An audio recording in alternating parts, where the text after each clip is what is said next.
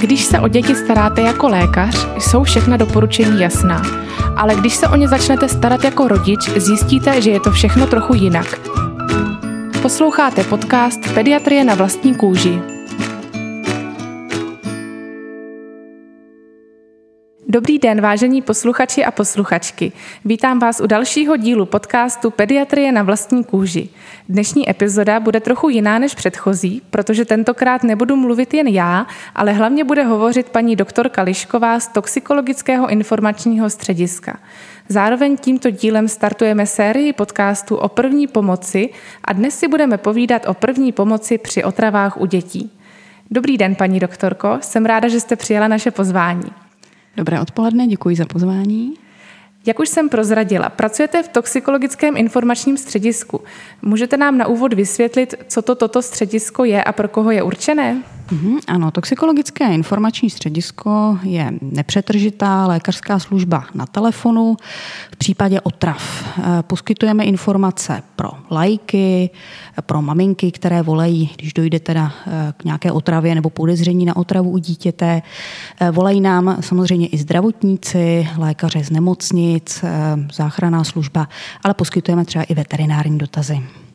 Takže když to jenom schrnu, tak eh, když se něco stane doma, dítě něco spolkne, tak maminka může vás vytočit a skonzultovat stav dítěte. Je to přesně tak? tak? Přesně tak. Uh-huh. A jaké údaje si teda rodič nebo volající osoba má připravit? Eh, jak to probíhá ten hovor? Tak, podobně jako když maminka jde s dítětem k lékaři, potřebujeme eh, informace jméno, příjmení, rodné číslo pojišťovnu. Dále se ptáme taky na to, odkud volají ti rodiče nebo ti pacienti. Vedeme si statistiky, které vždycky na konci roku hodnotíme. No a potom nás samozřejmě zajímají informace v průběhu vlastně o té otravě. To znamená, co bylo požito tím dítětem, v jaké množství, jaká je to doba od toho požití, jestli jsou nějaké příznaky u toho dítěte, jestli rodiče poskytovali nějakou první pomoc, jakou a dále samozřejmě podle, podle toho postupujeme. Kolik e, takových telefonátů zhruba ročně přijmete? Tak, koukala jsem se na statistiky za minulý rok 2020 jsme celkem měli 2512 hovorů, z toho 57% se týkalo eh, dětí pod 15 let, takže vidíme, že eh, ty dotazy na dětské pacienty převažují.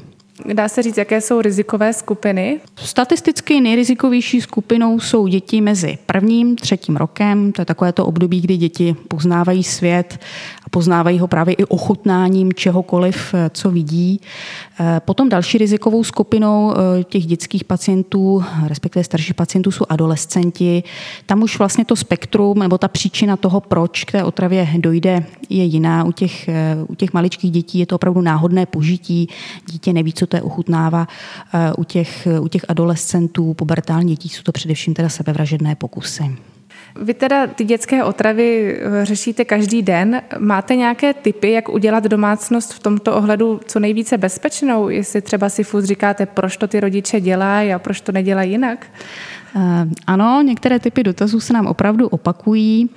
Eh, to, s čím se setkáváme stále, je takový jako zvyk přelévání chemikálí do PET lahví. Na to bych ráda upozornila. Eh, přelévá se benzín, eh, přelévá se nafta, přelévají se různé chemikálie eh, do PET lahví, kde to pak ani není nadepsané a stane se situace, dítě má žízeň, nebo třeba i ten dospělý zapomene, že něco přelil a napije se. Jo, pak jsou to velmi svízelné situace, co musíme řešit. Jinak, co se týče lékových otrav, tam bych jenom upozornila na to, aby rodiče neříkali u léků, že jsou to bombóny, protože ty děti to potom láká. Některé ty léky jsou dokonce barevné, jak určitě dobře sami známe, a ty děti si myslí, že to bombony a potom dochází takhle vlastně eh, k těm, eh, k těm otravám. Ještě bych upozornila eh, na to, co se týče pokojových rostlin, které samozřejmě mohou být jedovaté, tak ideálně se nepořizovat.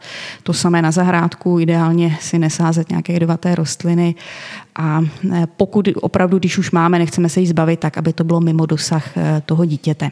Stejně tak chemikálie. S tím se setkáváme také denně. E, jsou to, jsou to dotazy na to, že dítě ochutná chemický přípravek. Mohou to být klasické WC bloky v toaletě, jsou to přípravky třeba proti vodnímu kameni, které mohou obsahovat ale už kyselinu, tam je to daleko závažnější stav, anebo přípravky na čištění potrubí, které mohou obsahovat louhy.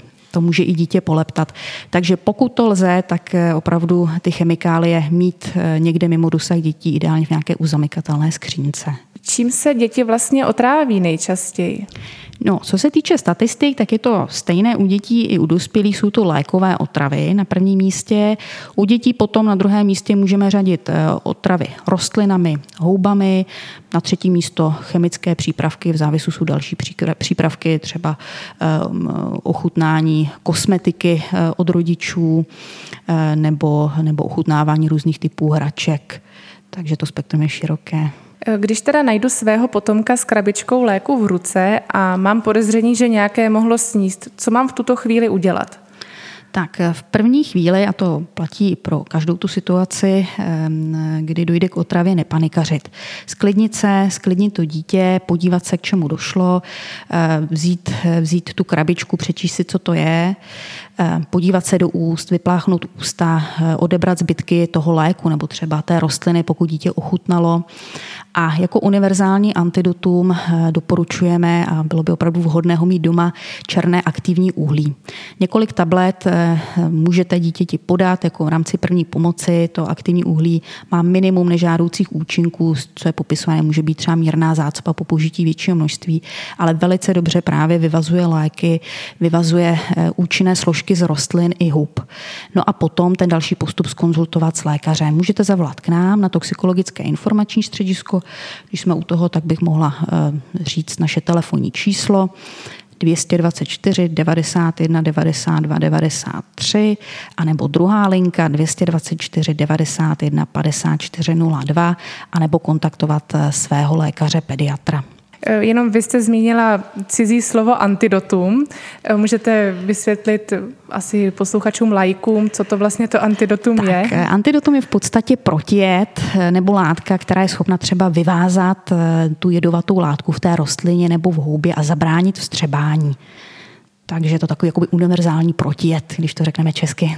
Jasně. A to dávkování toho černého uhlí, mohla byste nějak víc specifikovat? Nebo? Tak, co se týče toho dávkování v rámci první pomoci, eh, vždy rodiče mohou podat několik tablet a potom dále to eh, může být samozřejmě upřesněno eh, podle, podle typu toho dotazu s tím sloužícím lékařem, který třeba doporučí třeba zdvojnásobení dávky nebo řekne, že ta dávka je dostačující. V některých situacích podle třeba konkrétního typu toho léku ale třeba ten sloužící lékař na toxikologickém centru doporučí i tak, že nutné dítě odsledovat v nemocnici a v nemocnici se potom podávají další vyšší dávky toho černého uhlí. Často jsem se setkávala s tím, že rodiče chtěli vyvolávat zvracení. Jaký je na to teď pohled? Tak my určitě nedoporučujeme vyvolávat zvracení bez konzultace s lékařem, který by tento postup schválil, protože to zvracení u dítěte může vést k větším komplikacím, je tam riziko třeba vdechnutí žaludečního obsahu, především když třeba to dítě eh, je nějakým způsobem utlumené, některé léky mají takovou, eh, takovou vlastnost, že vlastně utlumují. Eh, u některých chemických přípravků, jak už jsem zmínila, kyseliny, eh, třeba přípravky proti vodnímu kameni nebo louhy, které mohou poleptat, tam je to eh, vlastně zakázáno to dělat, protože je to znovu kontakt té sliznice, především citlivé sliznice jícnu, takže to dítě může být více poleptané. Takže eh, kdy opravdu není doporučeno vyvolávat zvracení, jsou to látky, chemikálie, které mohou leptat.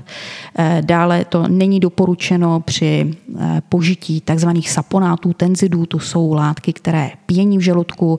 Typickým příkladem eh, jsou saponáty třeba na mítí nádobí, nebo prací prášky, nebo aviváže, protože ta pěna zase může být dítětem vdechnutá, může to vést potom eh, vlastně k rozvoji zápalu, eh, zápalu plic.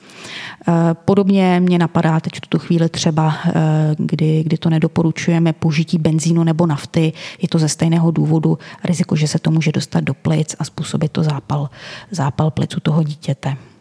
Takže zvracení pouze po konzultaci s lékařem, který vám to vyloženě doporučí. Takže dítě teda mám podezření, že snědlo pár tablet brufenu, takže jako první pomoc mu zkusím dát černé uhlí. Přesně tak. A pak volám na toxikologické informační středisko. Přesně tak. A tam bychom si řekli, eh, jaké množství teda to dítě požilo. My počítáme takzvanou toxickou dávku na váhu toho dítěte, to nás zajímá a podle toho eh, stanovíme ten další postup. Můžeme říci, že takhle, jak se to udělalo s tím černým uhlím, to stačí a dítě může být ohlídáno doma, anebo třeba byla překročena toxická dávka a dále dítě musí být odsledováno v nemocnici.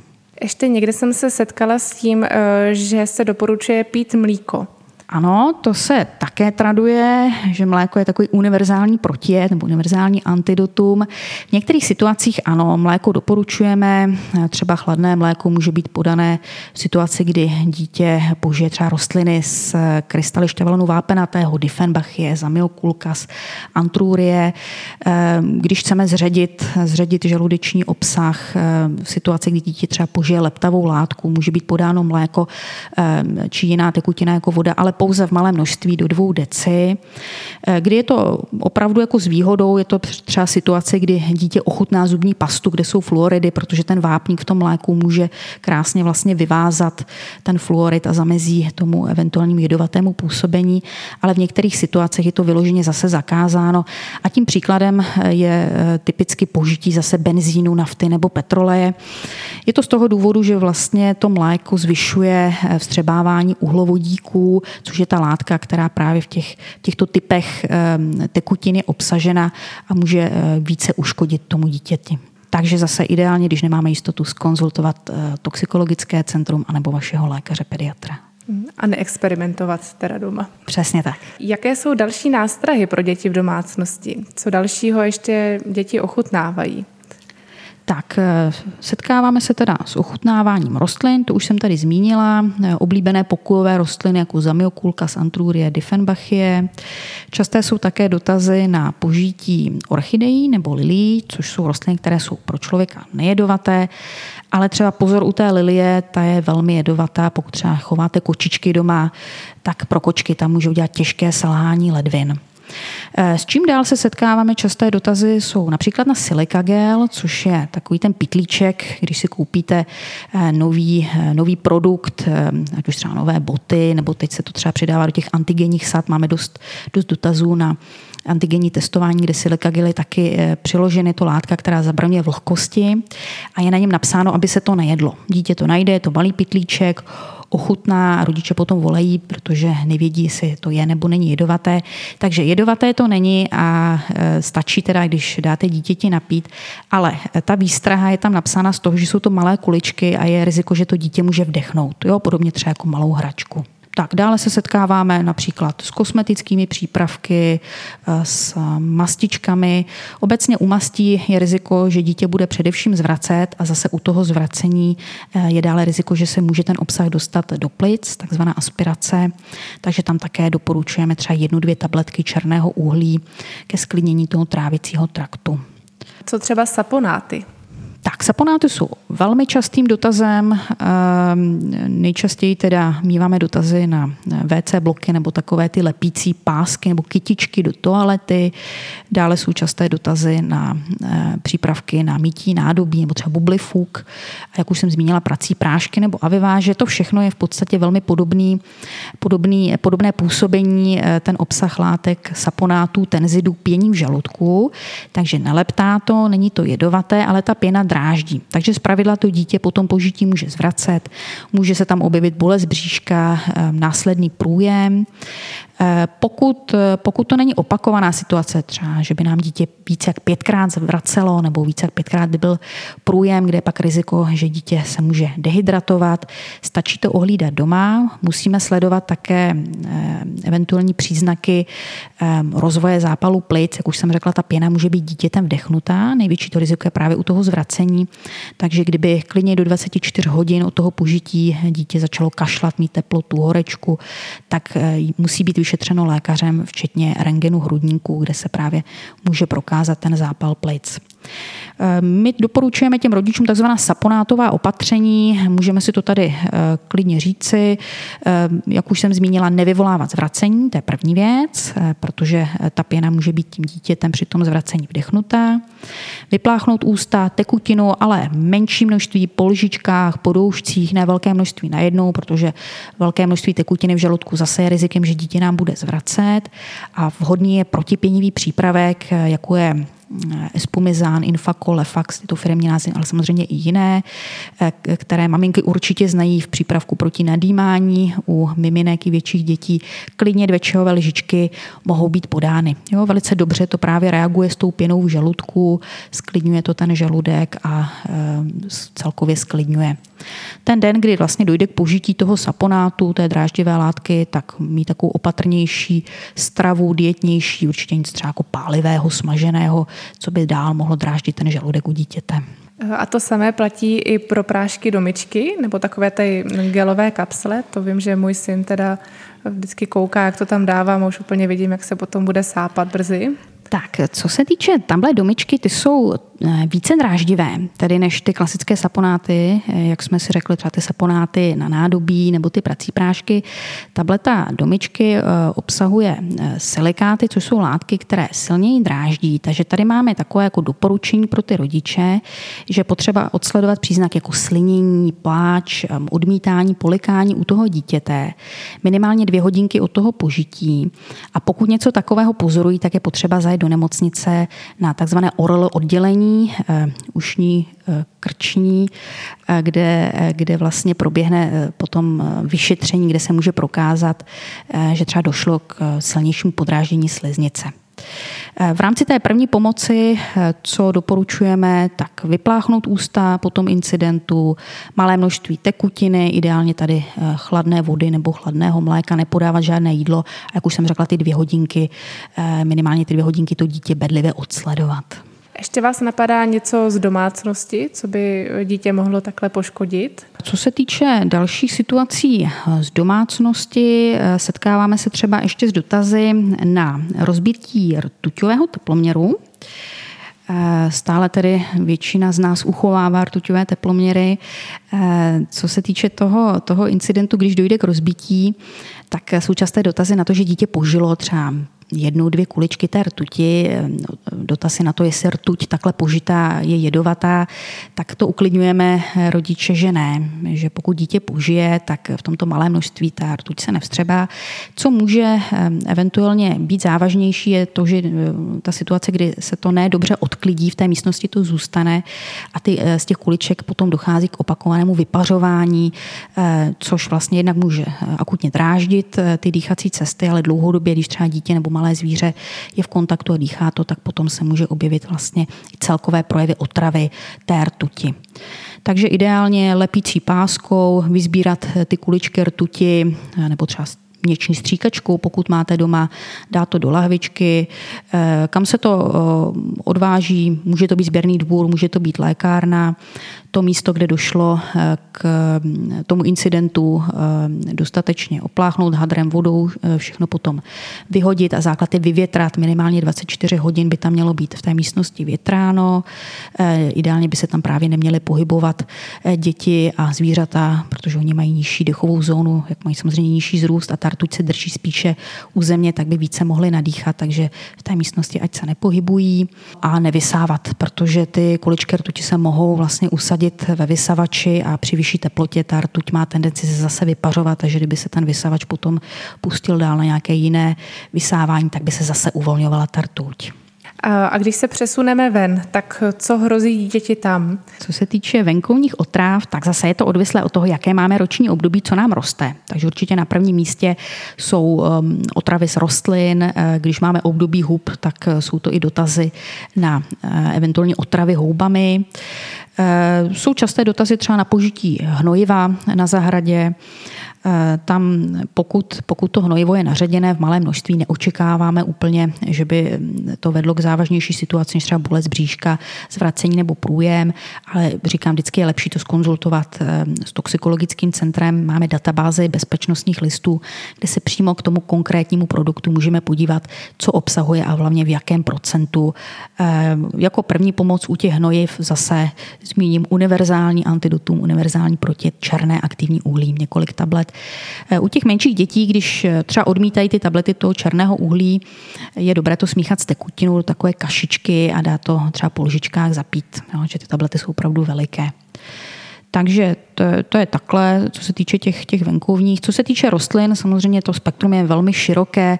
Třeba v současné době máme dost dotazů na modřenec. Ten naštěstí není, není jedovatý, pouze při větším množství může třeba dráždit trávicí trakt do smyslu jako bolesti bříška nebo průjmu. Začíná období, to bych zmínila asi taky, černý bez. Nezralý černý bez je velmi jedovatý, obsahuje látku podobnou kyanidu, takže tady na to pozor. Eh, jinak obecně mezi nejjedovatější rostliny eh, patří líkovec jedovatý nebo třeba rolík zlomocný. Tady bych možná zmínila eh, naše internetové stránky www.tis.cz.cz, kde je sekce pro lajky a tam máme eh, vyfocené rostliny rozstříděné do kategorií na ty, které jsou ehm, jedlé nebo nejedovaté, ty, které mohou být mírně jedovaté a ty, které jsou nejvíce jedovaté, včetně těch obrázků, takže se rodiče mohou podívat a třeba ověřit si to, co mají na zahradě, že třeba je nebo není bezpečné. Hmm, tak to je určitě eh, bezva tip. A řešíte třeba i první pomoc u uštknutí hadem? Je to tak, my máme jediného našeho jedovatého hada, je to zmije obecná. Konkrétně tento týden jsme, myslím, že už měli nějaké čtyři dotazy na uštknutí. Duben je období páření zmí, takže pozor, když je teplo, jdete někam na procházku, na paluk, k lesu, opravdu eh, předpokládat, že eh, k tomuhle incidentu dojít může. Ehm, někde jsem četla, někde na internetu, že eh, když dojde k ušknutí vlastně mladým, mladým hadem, mládětěm, že eh, ten člověk může být v klidu, protože tam nehrozí otrava. Není to pravda. Jo, naopak eh, mláďata nebo mladí jedinci těch zmí mohou mít daleko silnější ten jed a ta otrava může být silnější. Co se týče první pomoci, takže zase uklidnit sebe, uklidnit dítě. Pokud máme po ruce nějakou dezinfekci ráno, můžeme dezinfikovat, ale určitě nezaškrcovat, eh, nijak s tou ránou nemanipulovat ve smyslu nějakého třeba jako vysávání té rány nebo eh, propichování. Eh, to určitě ne, to by zhoršilo vlastně eventuálně tu celou situaci a tu končetinu, protože zpravidla to bývá noha, kam, kam ten had uštkne, vlastně znehybnit, jo, ideálně pomocí dlahy a samozřejmě je nutné volat v tomto případě záchranou službu. Dítě, které bylo uštknuto zmí, musí být odsledováno v nemocnici, kde se monitoruje na akutním lůžku. S tím, že kdyby, kdyby došlo k závažnějšímu stavu, zpravidla ty stavy většinou končí dobře, jenom nějakou jako lokální reakcí, to znamená, že tam je otok, bolestivost, ale jinak, jinak se to vyhojí bez dalších komplikací, ale pokud by to byla komplikovanější situace, existuje protijed, který právě my na toxikologickém informačním středisku máme a můžeme ho vydat. Moje kamarádka tak mi jednou vystrašená volala, že její holčička vypila náplň ze svítící tyčinky a co teď má dělat. Já teda nevím, co je obsahem této tyčinky, tak si mi dala kontakt na, na vás, na toxikologické informační středisko a pak mi volala uklidněná, že je všechno v pořádku a že to dítě přežije bez úhony. A ještě dodala, že vás to vůbec nezaskočilo a že jí to skoro přišlo, že tyhle tyčinky řešíte skoro každý den. Je to tak, že už vás skoro nic nepřekvapí? No tak to určitě ne. Já si myslím, že každý den nás e, něčím někdo překvapí. Ale co se týče konkrétně těch svítících tyčinek, je to opravdu relativně častý dotaz. Rodiče mývají občas strach, že to, co tam svítí, je bílý fosfor. Na to se určitě pamatujeme všichni ze školy jako velice jedovatou látku, která může udělat třeba selhání jater. E, to v současné době není náplní těchto svítících tyčinek nebo svítících náramků. Tam bývá 3% peroxid vodíku a fluorescentní e, složka, to barvivo, které spolu zreagují a právě dělají ten svítící efekt. Takže co tam můžeme očekávat, je třeba takové mírné pálení v ústech, pocit na zvracení, dítě třeba může i vracet. Stačí vypláchnout ústa, dát napít ideálně nějakou chladnou tekutinu. Pouze pokud by třeba dítě opakovaně zvracelo, bylo citlivější, tak samozřejmě potom vyšetření, odsledování eh, lékařem v nemocnici. Eh, je teda něco, co vás v poslední době eh, překvapilo? No, eh, většinou to, co nás překvapí, tak to jsou, to jsou vlastně dotazy na kombinované otravy, co jsou vlastně schopni jako jedinci vymyslet, jakým způsobem se trávit. ale to je spíš jako doména, doména teda dospělých pacientů. Přemýšlím teď u toho dítěte, jestli mě něco zaujalo, co třeba teď aktuální dezinfekce? Eh, na ruce. Tak, to je pravda. To je v poslední době relativně častý dotaz. Dezinfekce na ruce, to souvisí samozřejmě s covidem, ehm, protože teď asi všichni máme doma v kabelce nějakou malou dezinfekci. Eh, ono to hezky voní, to děti to láká k ochutnání. Eh, obsahuje to hm, alkohol. Ehm, to procento se liší zase od výrobce, ehm, zpravidla je to mezi 60 a 80 procenty, takže po tom požití vlastně může nastat situace podobná jako požití alkoholu a zase je to odvislé od množství, kolik toho dítě vypilo a samozřejmě váhy toho dítěte. Takže ideálně zavolat k nám, my to spočítáme, řekneme, eh, že stačí třeba dítě pohlídat doma, podat jako první pomoc sladký čaj. Sladký čaj doporučujeme z toho důvodu, že ten alkohol může dělat pokles cukru v krvi, tak abychom tomuto zabránili, tak eh, doporučíme, aby to bylo podáno. Samozřejmě rodiče sledují dítě, pokud by se objevily potíže, tak lékaři. A, ale většinou z pravidla opravdu to není závažná situace. Eh, dobře, tak já myslím, že už by to mohlo být takhle všechno. Ještě bychom možná na závěr mohli zopakovat ty telefonní čísla, protože to je takové asi nejdůležitější, co by si každý rodič měl odnést.